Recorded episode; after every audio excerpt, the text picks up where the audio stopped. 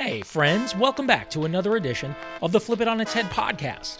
I'm your host, Reese Golchuk, and I've got such a fun guest on to discuss an incredibly serious topic Kellee Knighten Hough, who by trade is a theater actress, but whose love of civics, politics, and all things voting related has morphed into her having a vibrant social media presence that she uses to not just espouse the importance of participating in elections by voting, but also as a fierce voting rights and access advocate.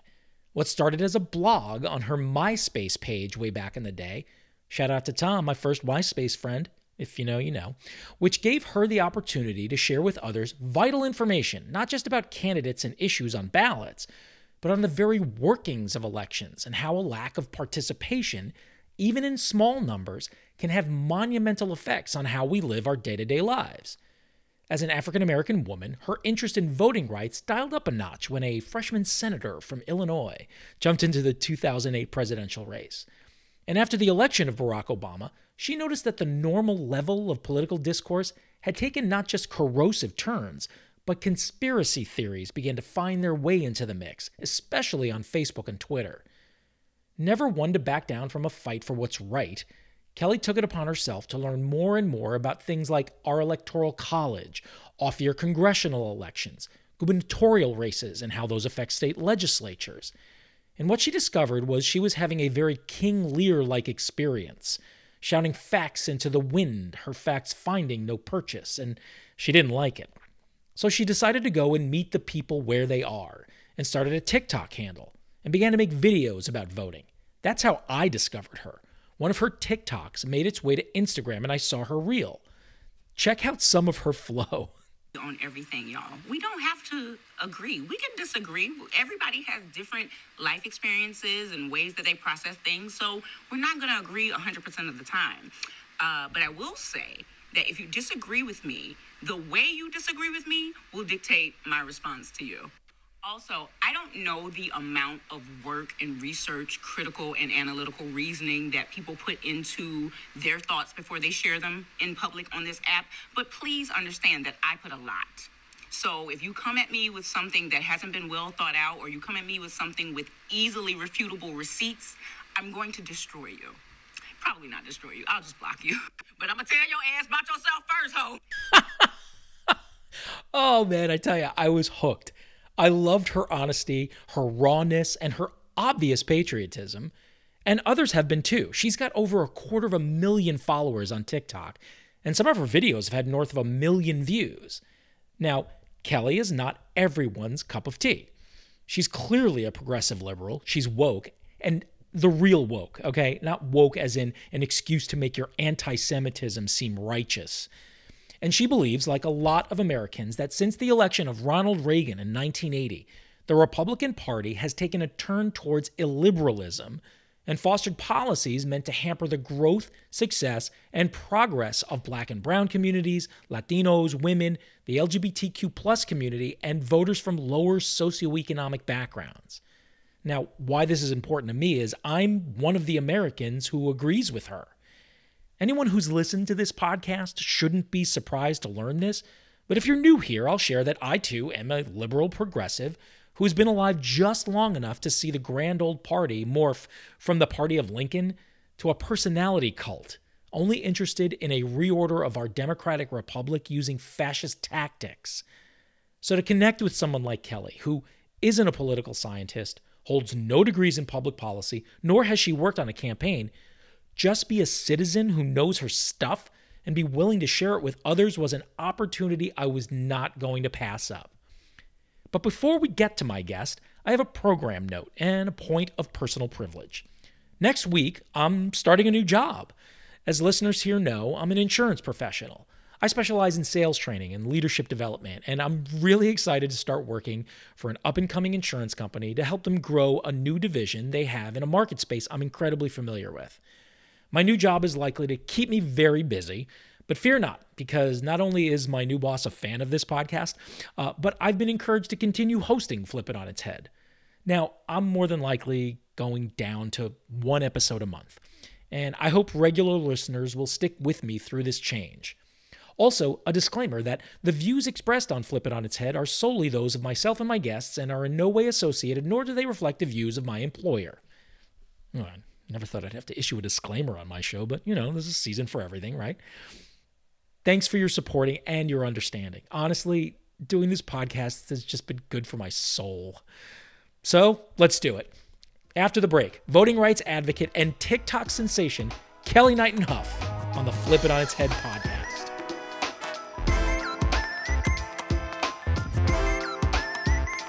Well, I tell you, it is a banner day on Flip It On Its Head.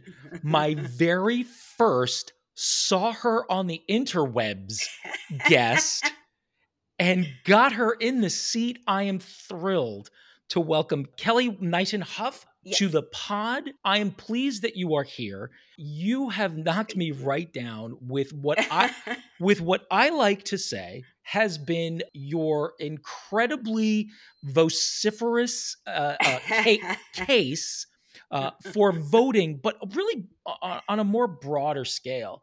Like you seem to me like a warrior for civics. So I want to start kind of at the start. Did you ever take a civics class when you were in primary school, middle school, or high school? I did. I did. I had civics in high school. It was our 10th grade year. Um, and my civics teacher was actually a gay black man. So I think the the avenues that he took to explain things to us and the approach he took to it made it a lot more about equality and about justice and about the technicalities of what goes on in this country and who's affected by that i think you know i i had someone who had a vantage point that explained things to me in a way that let me know hey if you want things to change in this country or you want people to have rights in this country you got to participate. So that kind of stuck with me you know throughout all my life and here we are. And uh, you know it's important that when you learn stuff learning from somebody that has a lived experience that can inform the thing that they're also trying to convey to you uh, that that's kind of like a twofer right there which is amazing. Uh, now you grew up in louisiana i did yes. uh, which i'm glad they're teaching civics in louisiana because let's face it when when huey long was around that Listen, listen. it's a wild time. It's a wild time. And don't forget about Edwin Edwards either. Like he was cool, but it was it was a little it was a little mess going on. I, I feel like Louisiana has this special brand of Oh corruption that they kind It's of the they make all their own. it's a gumbo of criminality is what it is that's what it is Oh. growing up in the south growing up surrounded by all that you know like if you're not involved or you don't want to get involved you're not paying attention Mm. like you're you're not paying attention if you look at what goes on in the Louisiana legislature and don't immediately go we got to do something to fix this so yeah, Yeah. it's it, it's wild down there uh, to, and to say the least. Uh, now, uh, the reason why I asked uh, and highlighted where you grew up. So, I grew up in New York City, and 12 Mhm. years of New York City public school education. I never once took a civics class. Down in Louisiana, they they could have stopped teaching that. well i think they have Uh, that, that they pulled the plug think- on it. Yeah, I think they I think they have rolled it back a little bit. Um, Bobby Jindal was a cancer to our education system Mm. in Louisiana. So when he started all the machinations that he started, everything went down education wise. And I I'm not hundred percent sure, but I think it depends on the school you go to now whether or not you have civics. It's very sad. Uh, and of course, you're referencing former Louisiana Governor, uh, Republican Bobby Jindal, and he was part of that first wave of anti-democratic small d uh, Republicans in this sort of march towards voter suppression. But I don't want to get ahead of Yeah. ourselves. So, uh, Okay. uh, you know, I bring up that my my lived experience growing up uh, in New York City to immigrant parents understanding where they were from, particularly my father, who came from Iran. Uh, when he left, it was a monarchy. While we were living in the United States, our lives were completely turned upside down by the Islamist revolution in Iran in 1979, which then turned into a theocracy. My parents had a profound understanding of what a democracy takes to continue to thrive. And they Yeah. instilled in me that you vote. Yeah. You you bear that. You absolutely, you know, you use your social media presence to talk so much about voting. Can you please share when you started putting a focus on politics, voting, voter suppression, and how it morphed over the years to you having this social media presence that you have, where you almost exclusively focus on, especially coming up into an election year, Yeah. the reasons to vote? Yeah. So I started when social media was, you know, spanking new and shiny and untainted by Twitter. Back in the MySpace days, in the olden days, I used to do little blogs on MySpace about politics because that also coincided with the time that Barack Hussein Obama was uh, running for president. So I would do little blogs about, you know, why it's important for everyone to participate. I was very active in um, the push to get Obama elected. Like I was doing the calls from my uh, computer and do every every other post I'm doing. It's something about him because you know he was one of the first uh, politicians who had social media at his disposal. So I've always been interested in politics. Like I've always, my grandmother was 75 years old when I got here. So she would be watching C-SPAN all day, watching the news all day, yelling back at the TV about these people. And as you highlighted, in Louisiana, there was a lot to yell about. so that I think is where I picked up the bug about it. Like I literally had a little diary when I was in elementary school. I Oh. used to write in, and I had a few entries in there about Ronald Reagan and how terrible of a person he oh was. Oh my. that's that's something for an eight year old to be fixated on, right? But you know, that's just what it was. So all through the years, I've been interested in politics.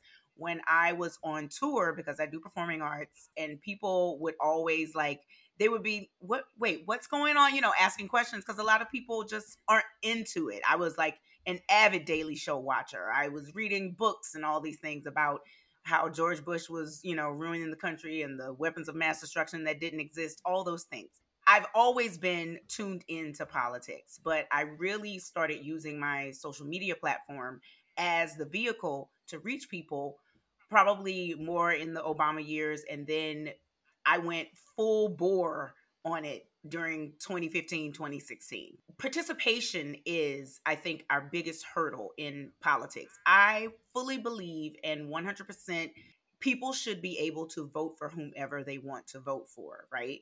But we are at a point in our democracy where democracy itself is in danger. And so I think pointing that out and letting people know, listen, this isn't a game anymore. This isn't a, you know, passive thing that you can just leave to everyone else.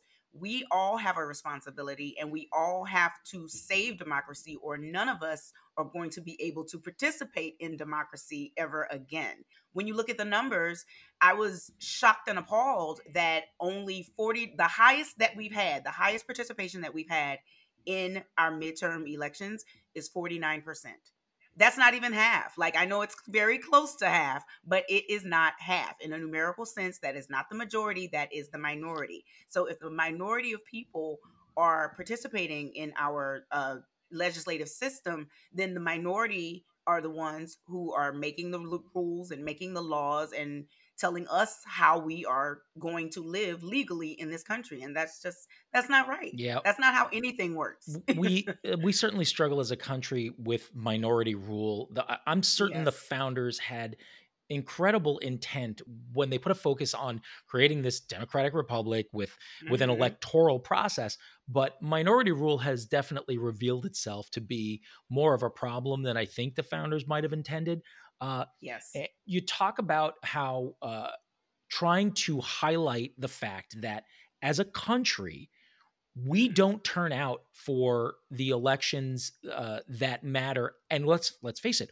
all of them matter. Now you mentioned the numbers on off year elections. Were you talking about that 49% were those for an off year election or during a presidential Yes. election No, those are off year elections. Those are the midterms. Midterms. So every two years after the president is elected, there's a complete drop in voter participation. Mm. So I want to say, I'm not 100% sure on this, but I will say that the highest I think we've had turn out for a presidential election is like 62. For that to drop down to 49%, you're losing 20% of the people who came out and put someone in the executive branch.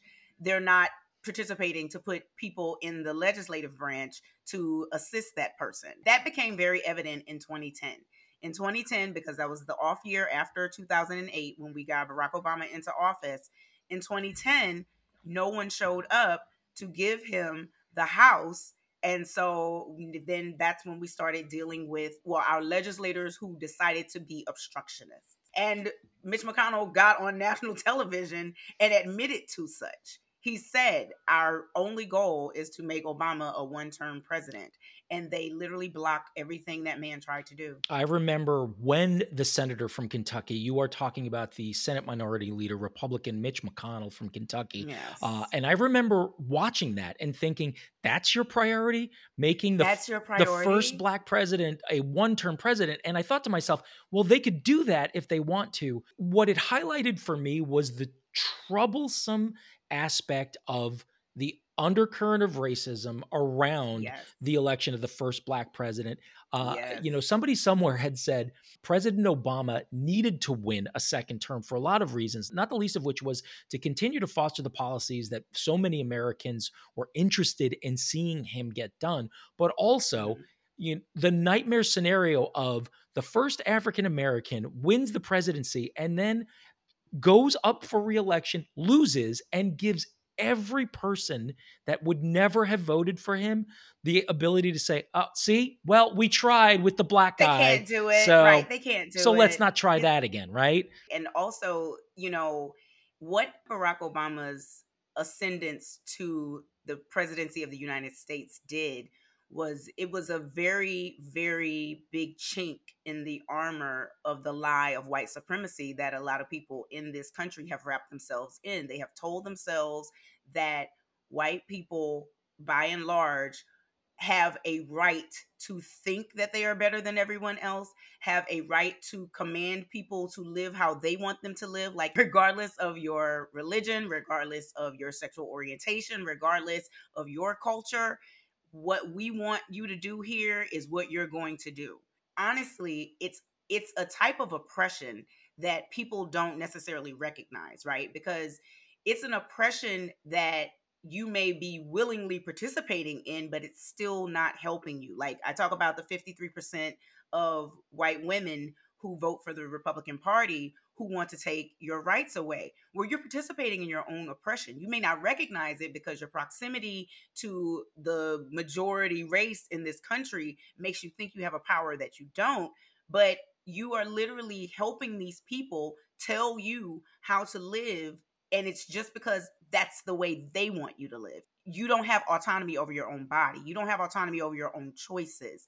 So you are essentially oppressing yourself because you believe in a lie that because of what whatever content of melanin you have in your skin, it makes you inherently a better person. And it's like this is madness. It needs to stop let's and let's play the game of politics the way it needs to be played which is these people are our employees and we have requirements of them they need to fulfill them because my taxes pay your salary and if you do not fulfill the things that i need you to fulfill in two years i'm coming back to fire you After the break, Kellee and I dive into the weeds on party platforms, the degeneration of the Republican Party, and the truly useless, almost Sisyphean reality of third party presidential runs. You're listening to the Flip It on its Head podcast. This is precisely at the heart of what you spend so much time focusing on with your social channels. Uh, by the way, if Yeah. for those listening, if uh, if you haven't realized yet, you better get comfortable being uncomfortable because we're going to be talking about some uncomfortable mess on Yeah, It on its head today. truths. Yes, there are hard, hard there are hard truths. I've had a handful of people over the course of my life say, you know, when I espouse stuff like this, wow, it sounds like you're wrestling with a lot of white guilt. I said I might be if I was a white person, but I mean, I don't right, I don't know right. how to help you other than to live in a world where you can examine something as objectively as you can. Mhm. You know, doctors will always tell you you can't solve the problem until you diagnose it first. Uh, That is absolutely correct. and you are doing a lot of diagnosis. So now, will you spend some time talking about what your experience has been since you shifted from blog posts to active engagement via social? I'm sure you started on Twitter, but your your big your the biggest bang for your buck right now you're getting on TikTok. And what has that engagement been like? Well, uh, well, actually, I planted seeds on MySpace. I actually avoided Twitter for a very long time because I'm, you know, I am a wordy person, if you will. Like I used to write blogs. I had my own blog site, all these things. So I, well, I'll let me preface it with this. I am unfortunately in my Pollyanna sense, I think that the more information people have, the better choices that they can make. I I might be thinking that ignorantly, but it's what I think and it's what I really feel and really believe. So I used to put out all these blog posts with, you know, all this information and all this stuff. And, you know, depending on the length of it, back in the day, people did actually read, you know, all that stuff. So people would make comments and, you know, even if you disagree with me on a point, if you could show me facts to, you know, persuade me or dissuade me, then fine, we can go back and forth. But as social media evolved and, you know, with more and more comments, I, you know, I, I hate to say it like this because it sounds very bad, but I don't mean it in the way I say it. But when Facebook was opened up to everyone, not just people who had college email addresses, that's when things started going bonkers. it, it started going crazy. Like every random garden variety opinion there was started coming. Like at first, we were just having regular discourse, and then it exploded into because I think it, because I feel it, it is right, it is the truth, and I'm gonna say it. You know, so it. My husband used to, he used to hate it when I would be on Facebook and he would hear those keys. he, would, he, he would walk in the room and go, "Oh Lord, here she goes. Somebody somebody said something." so, you know, I would I would try my best.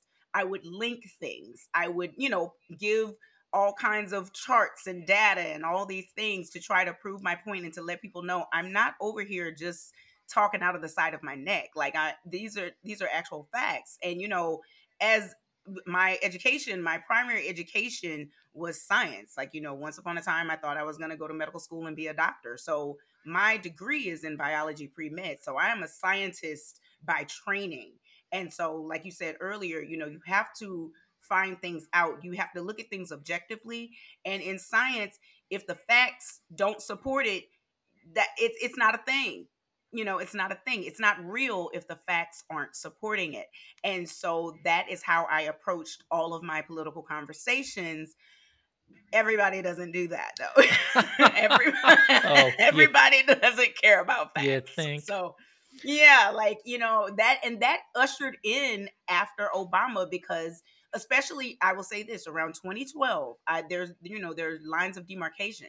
And around 2012 when Donald Trump, who I hate to say his name, I call him Orange D. I call him all kinds of things, but you know, to be to keep it cute on the podcast today, I'll just use his name. So, when Donald Trump started the birther nonsense against Obama, that's when a lot of the political discourse on social media started going completely off the rails, and I experienced that a lot. Like, I, w- I had this man's birth certificate saved to my laptop Mm. you know like because you had to combat people and you had to send it in the message and be like look at this. This is the fact. What are you talking about? It's been a wild journey on social media uh, because like i said it, there's a lot of people with microphones but a lot of people don't like facts. So it, it's a very it's a very dangerous mix there Well, I will certainly chime in uh, uh, with my level of expertise. Uh, you shared earlier how the hard work you do uh, on your social channels is not your mete uh, per se. Uh, you are a performer, uh, and uh, Yeah. and you and I. A big shout out to uh, Brianna Parham. yay Bree! I cannot wait for that woman to win a Tony Award. Yes, ma'am. Yes, uh, but it's sh- coming. she is a uh, she is a Broadway actress. She's one of our shared dear friends. You uh, you and she have worked together uh, before. She's who actually connected me to you. But you are a performer. You're a trained uh, theater person. I am an insurance professional. Everyone who listens to this knows I don't get paid to do this gig. I I love Yeah, right. podcasting. Uh, I, I am in sales training and leadership development in the insurance industry. It's a really good job. I'm very good at it. I love my job. Mhm. Uh, and the one thing I can tell you doing this job for low the last 12 years is facts don't matter. If they, I tell my charges all the time, if the facts mattered, you could walk through the door with a brochure and crush it in insurance sales. Have you noticed that when you try to read a brochure, their eyes go dead? It's the Yeah. same thing. You try to hit people with facts about something that they are feeling, and the Mhm. facts will evaporate. Add to that a level of misinformation and disinformation, particularly Oh leading up to the 2016 election. And we we find ourselves adrift on the wide Sargasso Sea because we're practically tilting at windmills. I know I have mixed Yes. my my literary metaphors there, That, but- that's okay.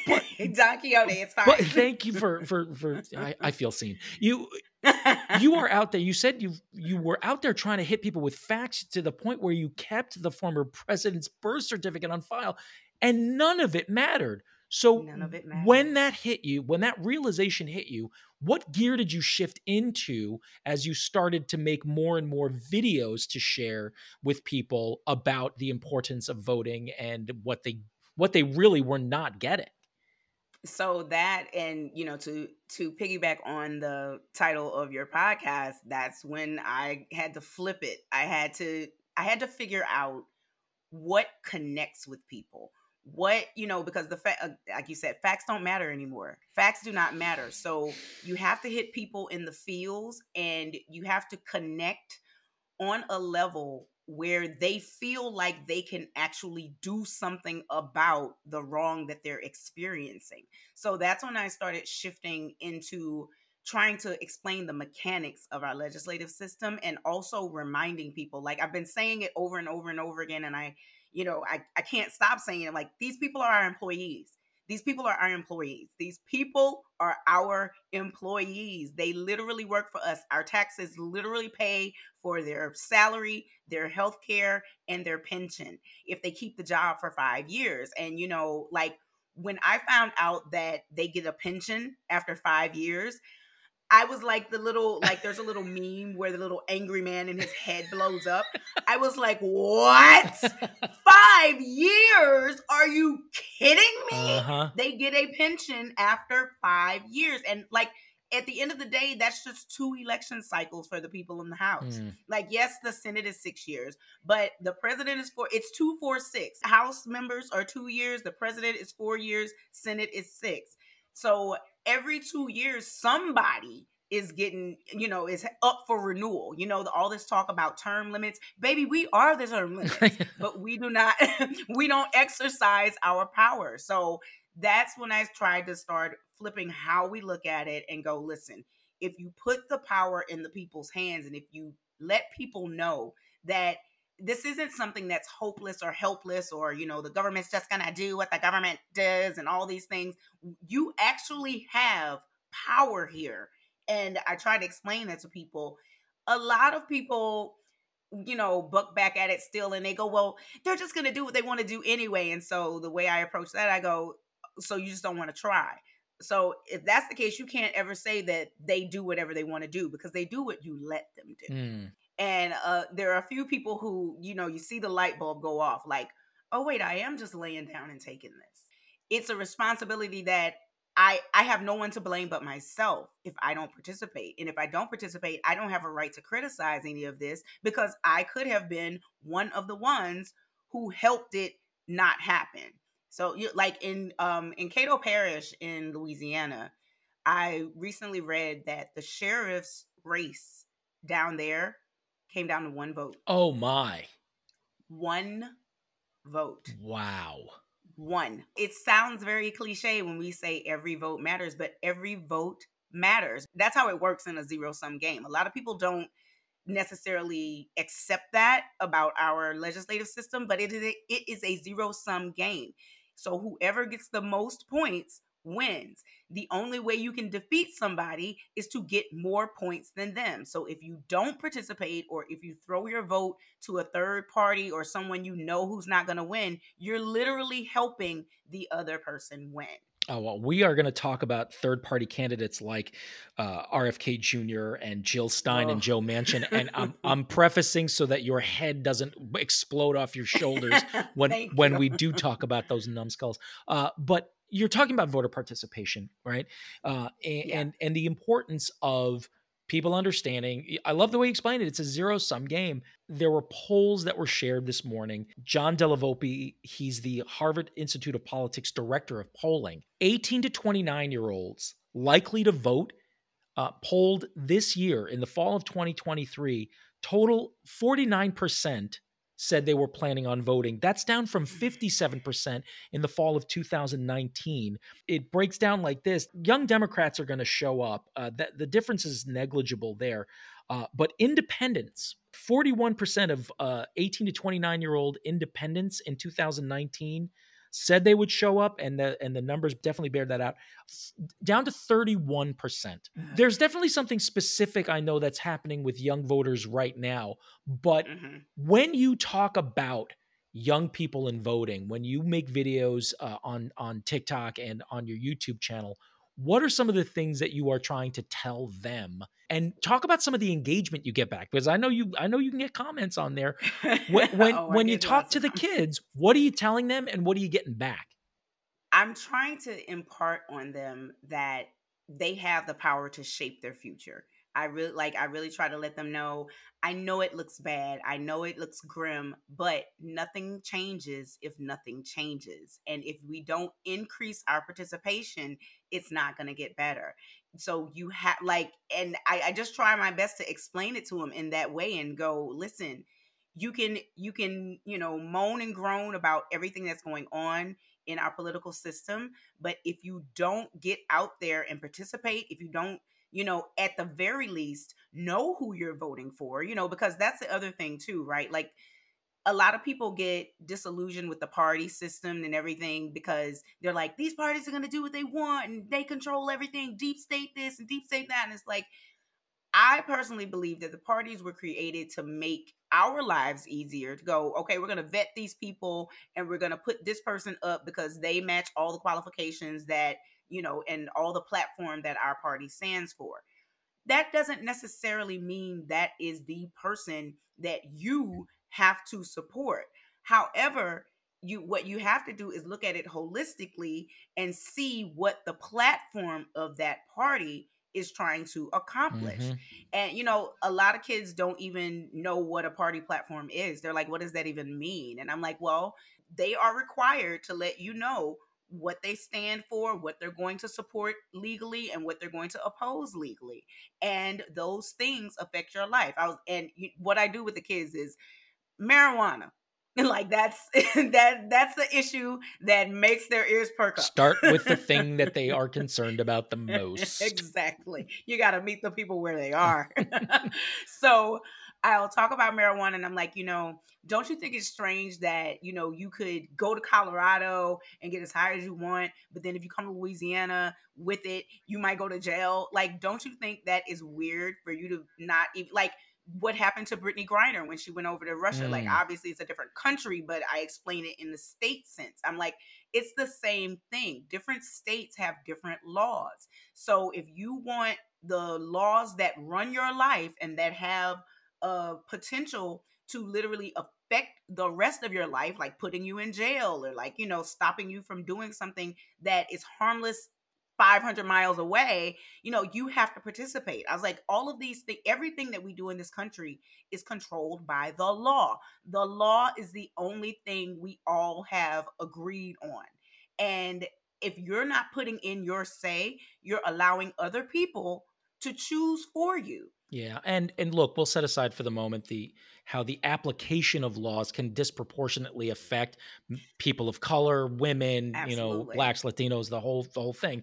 Uh, but you bring up an incredibly salient point that party platforms are shared they are put forth because they have uh, parties have a legal responsibility to share with voters so that they can make an informed decision about where they want to bring their vote the issues that don't get addressed during one presidential term. It's this vicious cycle because there are so many young people that are expressing this disillusionment with president biden uh, because well he Mhm. said he was going to do something about wiping out college debt and all i'm thinking is Mhm. yeah, where do you live? Oh, you live in Ohio. Did you vote for JD Vance?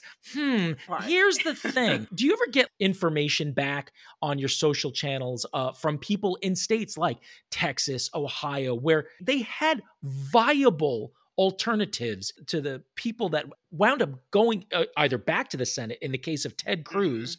I, I, I mean, say what you will about Beto O'Rourke. My goodness, he almost made it a single issue campaign about Oh guns in the wake of what happened in Uvalde And you've right. and that upper lipless Frank Burns mother jumper, Ted Cruz.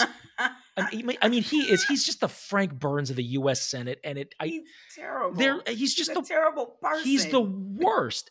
What do you get back from people when you when they say, "Well, I live in this state"? Can you recall any like interactions with people on your social channels from specific states? Because you make a really good point, man. I get I could get weed in Colorado, California, but if I'm going if I'm going to Jazz Fest, then I- I'm not. Mm-hmm. I'm going to want to leave my stuff at home. Yeah, and if you don't, you might get in trouble, you know? So what I what I have gotten back, I've I've never gotten anyone that has admitted to voting for, you know, the opposition, but I do get a lot of people that go, "Well, he's been in office for so long, my vote isn't going to count." I tell people all the time like to your point about how long this stuff takes and it's, you know, over and over and over again these people are voting for things that just aren't coming to fruition. I when I tell young people that you know the Montgomery bus boycott went on for a year, like a solid year, like 300. I want to say it was like 370 something days. It was, it was just north of a year. You're absolutely right. yeah, and and they look at me, they go, "What do you mean a year?" I was like, people were walking to work in the rain, in the sleet, in the hail. I don't know if there's snow ever in Alabama, but you know what I mean. The weather, all of the weather conditions, they sacrificed. It took them so long. They had to get up hours before they had to be somewhere because they could not use the public transportation. Hmm. People didn't have cars. I was like, and they did this for over a calendar year. Their minds are blown. I don't want to say it's disheartening speaking to the youth, but it, it's a challenge because the youth have to care about something in order to participate. And the things that they care about right now don't necessarily look like they're translating in legislative action. So a lot of them are despondent. A lot of them do not want to participate anymore. And it's like, but you only participated once, baby. Like you got to do it over and over and over again. It's like going to the gym. keep right. It's like going to the gym. You got to keep working and keep working. But when you're telling somebody that and they have to go through the trouble of getting off of work and going to stand in a line to vote, you know, for hours because they live in a, a section of the country that's trying to disenfranchise people who look like them, you know, it the the payoff, the end doesn't justify the means to them. Yeah. It's a hard sell with the youth, but they got to care about something. If you find what they care about, you can convince them to participate. Well, you've said so much, and you know some of the things you touched on uh, include like cognitive bias, recency bias. yeah. Uh, you know the plague and scourge of immediacy. It makes me think of oh, God bless her, I miss her so much. The late great Carrie Fisher when she wrote "Instant gratification takes too long." Yeah. And you also bring up the specter that if they're not already in a state that is trying to limit access to the ballot box, you know, I live in the South now. I live just outside of Charlotte, North Carolina, but my family and I moved here from Southern California. I'm thinking of an old colleague of mine. She is in her mid 30s now. She's someone I love. I, I won't name check her, but she's amazing. She's, you know, she's still a friend when I was talking about the election, the midterm election of 2018, she said, Well, I don't vote. And I said, That is fascinating. Tell me why. I didn't want to jump up and down on her head, Right. uh, right. but I right. said, Tell me why. She said, You know, I have to go to a place to do it. Like I have to Yeah. leave home and go to a place. Now, you and I grew up, man. Like, like my mom took me to the school Yeah. and closed the curtain behind her and, and did the thing And pull the lever. and, and pull the lever. Exactly. There is a generation of people that are so used to having everything in the palm of their hand that the right. specter That's of going out to participate in an electoral process is anathema to them. That's right. And That's exactly right. and there's there's not going to be a you'll be able to vote on your phone because that's not secure but when we talk about election security the the 2020 election was the most secure election we have It had was. in the history of our country and yet the misinformation and, And disinformation about it i know that that's what you're trying to combat.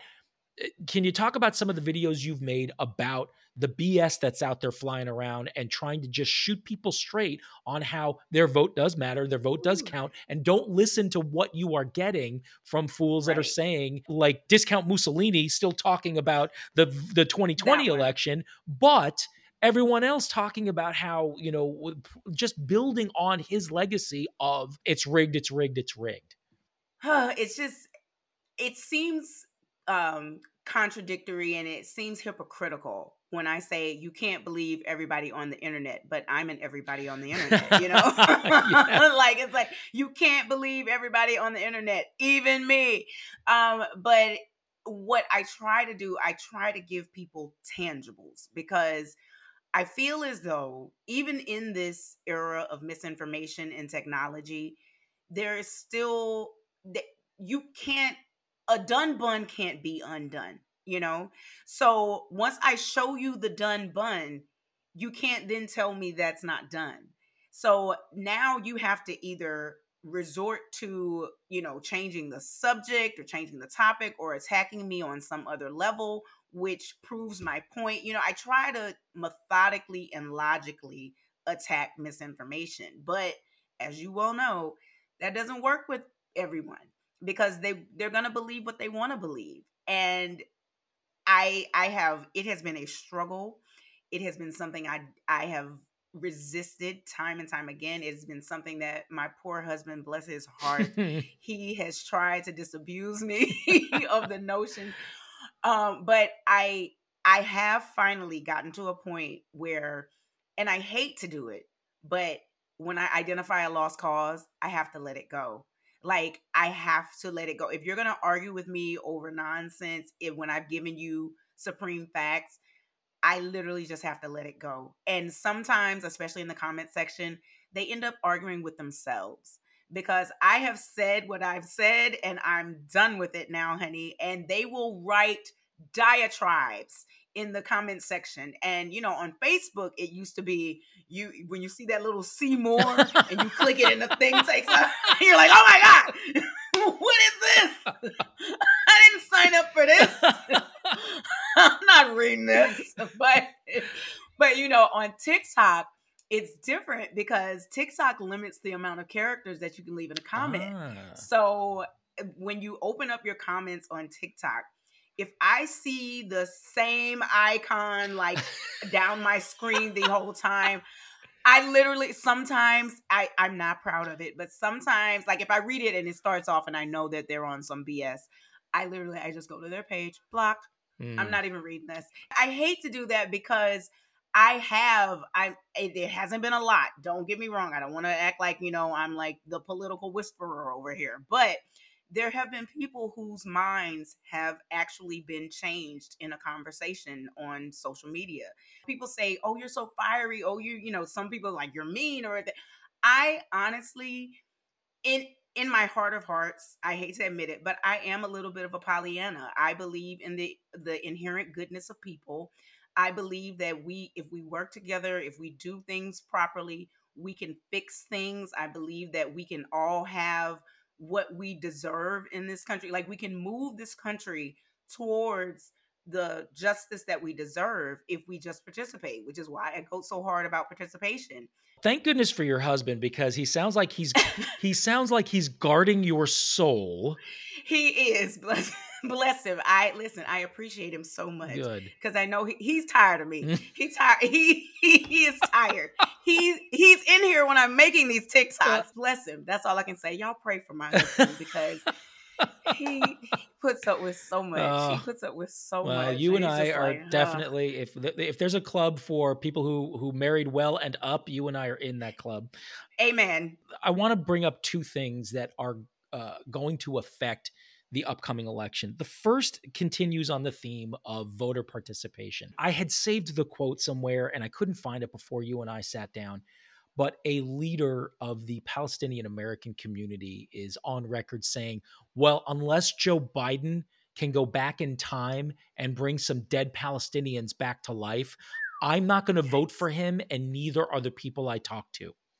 Uh, the horror that is unfolding in the Middle East, uh, in Gaza right now, with the uh, the war that Israel is conducting on Hamas, is causing ripple effects. Not the least of which is Yeah. the, of paramount concern is the untold number of dead civilians in Gaza. Lest right. we forget what happened on October 7th, I have made no bones of the fact that. I stand with Israel and the people of Israel. And I can do that while also completely understanding that Benjamin Netanyahu is just a smart Donald Trump and that son of a That's bitch should be in jail. That's right. Yes. That is 100% right. Now- but It- that's doing nothing to dissuade these young Palestinian American and young Arab Americans that are so upset about what is happening that they are planning on taking it out on the election next year and and it pains me to say that representative Rashida Tlaib made a video uh, basically saying well next election we are taking our our vote someplace else. She said that to the president and i thought to myself you're a leader in your community. The alternative is not viable. Uh, Right. What have you been ruminating on, or even seeing when it comes to how the is Israel Hamas war is likely to impact voter turnout here? I fear that it is definitely going to depress the youth vote because, like I said earlier, when you give the youth something to care about, that's what turns them out. But if you're going against something they care about, you're going to have non participation, which in its, you know, it's a cutting off your nose to spite your face situation, though. And what I'm trying to do is help them see that. Mm. Now, I know that there are people out there who are saying, listen, we have to push them. We have to say things, you know, we have to make them afraid that we're going to take our vote away so that they will do what we need them to do. And I said, granted, if that's your strategy, you're not sharing that with everyone in the room. Mm. You don't realize that you are encouraging hundreds of thousands of people to not participate, even though you yourself are going to participate, but you're using this as some kind of tactic or some kind of ploy to get what you want out of the Democratic Party now. And then they go, well, the election is in a year, so sentiment may change. Sure, but there's always going to be somebody who is going to stand 10 toes down in the feeling that they had when y'all were telling them not to vote for Joe Biden. They're going to be like, no, I'm not a hypocrite. I said this, and this is what I'm going to stick by. I think it's dangerous. I understand. I fully understand how people feel about this. I'm not trying to say I understand exactly, but I am a black woman in America. I understand how it feels to see your people literally destroyed by a system who thinks it's doing what's right. Like we've been in the streets screaming about the police brutality since before color television, let alone the internet. You know, like people think that what's going on in the black community just happened. No, the only thing new here are the phones, baby. We've and you know, as soon as I remind them, I was like, don't forget, we had Rodney King on tape. You know, like like let let and ps that was the first time somebody caught that on tape we have been going through this since 1865 yet and still we showed up to practice the civic uh duty that we had to try to inch closer toward some type of relief from this oppressive system and i i will not stand and tell anybody in the palestinian community what they should or should not do what I will say is not voting for Joe Biden is putting your people in more danger. It's one of the reasons why I also want us, even though, you know, he is the topic du jour and he is the biggest threat, I want us to stop talking about Donald Trump and talk about the Republican Party as a whole because they have demonstrated that it doesn't matter who's at the who the masthead is anymore. They have plans to oppress people. They have people who want to do things in this country that are going to make sure that segments of this country are forever uh, suppressed and oppressed. And we have to look at it in a holistic sense. And the Palestinian Americans here, they have to know that the GOP is not on your side either. Let's put feelings to the side here and let's be practical. It you're not voting for these voting for these people, you're not saying I love everything you're doing and I condone it. That's not what you're doing. You're saying, look, these are my choices. This is the hard choice I have to make, but when I make this choice, I'm also going to let you know if you don't do what I need you to do, you're getting fired in two years, and I'm going to replace you with someone else that is going to do it. And I'm willing to come back every two years and do this until I get what I need, until I get what I want, until I get what my money is paying for.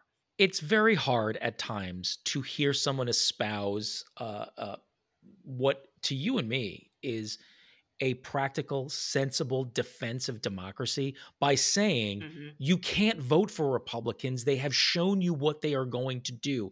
They're going to sh- they, they they have shown you that they are going to erase democratic norms if they haven't already. It, it, i know it's hard for people to hear oh wait so then i'm just supposed to vote for democrats. Well when democracy's on the line who's the party yeah, that's right. going to stand up and say we're going to keep our republic the way ben franklin said you know it's a republic if you can keep it? Also I, I wish more leaders would think that way. I really am i'm just stuck that at a moment of real vulnerability for her community. Representative Rashida Tlaib, she could very well have stood up and said, I'm outraged at the support that the IDF and the Israeli government is getting from my government, and I plan on holding mm-hmm. this president responsible for the decisions that made. Part. And when we yes. show up and we should and vote mm-hmm. for for the president he's going to know that job one on you know january 21st you know 2025 mm-hmm. like 2025. like look please yep. just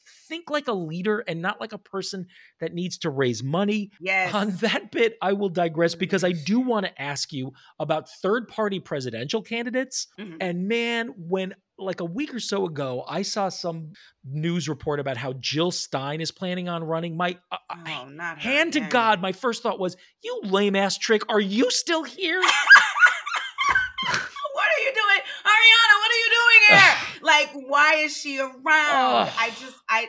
It's it's money. It's money. Like at the end of the day, it's money. Third parties, like, and that's the thing that I want to impress upon everyone third parties are a pipe dream right now. And I'm not saying that to be mean, and I'm not saying that to disrespect anyone's opinions or anyone's proclivities towards um like disengaging from the two party system. Again, I'm not a party person. I think we should get rid of the two party system too. I am all for ranked choice. I am all for popular vote. I'm all for that. But the system we have right now is the system we have like i so and we can't change it until we can change it and we can't change it until we get enough people in there to overpower the people who want this system to be the only system because they can manipulate it you know? Here's the danger we face with rfk and uh, jill stein.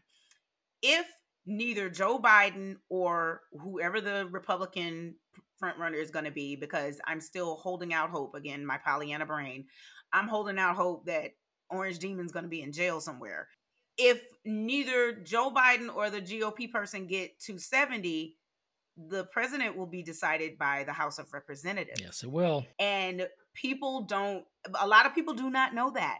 It's in, like because no civics or they don't, you know, they don't care. If you don't give your vote to one of the two people who can win, number one, and also give it to the one person who will defeat those who want to oppress us third party is going to throw a monkey wrench into the system that you are not ready for the fallout for. And obviously, staying home is going to help the GOP win because they're going to get more votes. We cannot do third party. RFK is coasting off of his name. This man is a nut job to me. Like I actually I went in and I was objective and I was like, well, let me see what he's talking about. Let me just see what he's saying. Mm. He's a nut job. He sure is. Absolutely not. And Jill Stein Get out of here. Get out of here. Girl, get out of here. You've we've already found links between you and Russia. Get out of here. Joe Manchin like, is the most troubling of of all the oh, potential oh, third party candidates because you know he'll have that no labels money behind him. I just I, I would sleep better at night if I did not have to rely on his subscription to institutional norms and that if push uh-huh. came to uh-huh. shove he would say for the good of the country i'm going to do this uh-huh. another time but i don't count on that because that fool man he lives on a big rich houseboat he ain't a man of the people yes uh since you brought it up a couple of times i will share that on this program uh, we don't take being called Pollyanna as a pejorative. she is one of the greatest characters from literature. Her, her, belief in positivity could not be deterred. Yeah. And uh, I would wear that as a badge of honor if anyone hurled that at me. I absolutely agree that heading into the most important presidential cycle that we this country might ever have third party candidates are going to just play spoiler but having said that, I want to acknowledge the hypocrisy of the giddiness I felt when I saw a report this morning. You know, uh, former Wyoming Representative Liz Cheney, who was unceremoniously shown the door by the MAGA set yeah. in her own party, uh, she is one of the greatest defenders of democracy that the modern country has ever seen. If you haven't figured it out now, I'm a pretty progressive liberal. I mean, I, have said on this thing mm-hmm. before, yeah, look, I'm a, I'm a lefty liberal, pinko commie, homo loving Obama mm-hmm. voter, and I ain't afraid to That's say right. it. Right? I ain't afraid to say it. However, uh, eh, one day Liz Cheney's going to really run for president, and I would be hard pressed to find a reason to not vote for her. They're going to write books about what she has done in defense of democracy. And to that end, she has announced that she will seriously consider an independent run to do nothing more than siphon Republican votes away from Donald Trump. Uh, I don't know that mm-hmm. it will come to that. I I certainly hope that we will just have what we are built to accommodate right now, which is what you've said mm-hmm. with an electoral college and our electoral voting process is best run when there are two nominees to select from. It's going to be a long 11 months. Breathe and listen to your spouses, people. hopefully they hopefully they're the the same the same ones like uh, like ours are. They'll keep you sane. I hope so. Yeah. Kellee, uh, I always like to ask people uh, as we as we start to land the plane on our wonderful conversation, what's on your radar that you're psyched about? What's coming up for you that uh, that's giving you life? So what I'm psyched about, um, and I'm I'm trying to manage my own expectations of it, but I am putting together some things for a YouTube series that I am again trying to, like you say, flip it on its head. I'm trying to show people in an unconventional yet funny way just how much we are these people's bosses. So I'm trying to put together a little skit type thing on YouTube that I'm going to make it a series basically try to help people out and try to help them see what these legislators are doing, what their record is, and whether or not you should vote for someone who has demonstrated they have this level of competency or incompetence. Hopefully, when I start putting it out there, it'll make more light bulbs go off and let people know that this is my country. It, this is my government. I do have this power. And yes, I'm going to show up and fire you because you are incompetent. Because at the end of the day, that's what voting is. So I'm I'm trying to put something together. I'm kind of psyched about it. Um, I might be the only one that thinks it's funny, but but I'm hoping not. I'm hoping I'm hoping it brings. I like I always tell people I want you to laugh into learning something. That sounds amazing. Uh, and by the way, I will be sharing all your social channels in the in the notes to steer people towards uh, towards what you're saying, and in some cases shouting about, but all all in an effort to highlight the importance of people's participation yes. in the electoral process in this country. You know, this country yes. is an idea and a good one. That's right. And it that's right. And it requires everyone to roll up their sleeves and do their thing. Kellee, you are as dedicated an American as I've met so far as I, uh, with in these conversations. I'm so thrilled that you and I made the I'm connection. Trying. You are you're you're not just trying. You're doing. Uh, and and I mean it, friends. well, I appreciate go that. go check out what Kellee's uh, shouting at the top of her lungs in some cases about uh, you know on her Insta feed, on TikTok, on her YouTube channel. Kellee Knighten Hough, you, you really are an amazing American. Thank you so much for being on Flip It on its head. Thank you. Thank you, Reese. And thank you for the opportunity to talk to you today. It was great. I'm so glad I got a chance to connect with Kellee to talk about the most vital privilege we have as Americans our ability to, as she says, hire and fire our very leaders. And on top of all her social channels on TikTok, Insta, Twitter, and YouTube, I'll also share the link to vote.org, a nonpartisan website where you can register, check your registration, locate your polling place, and more. This episode was produced and edited by me, Reese Colchin. The music, as always, Jess Guys, Instead, off his 2022 album Macbeth, available wherever you buy, download, or stream your music. Thanks so much for listening to Flip It on Its Head. I'll see you next time.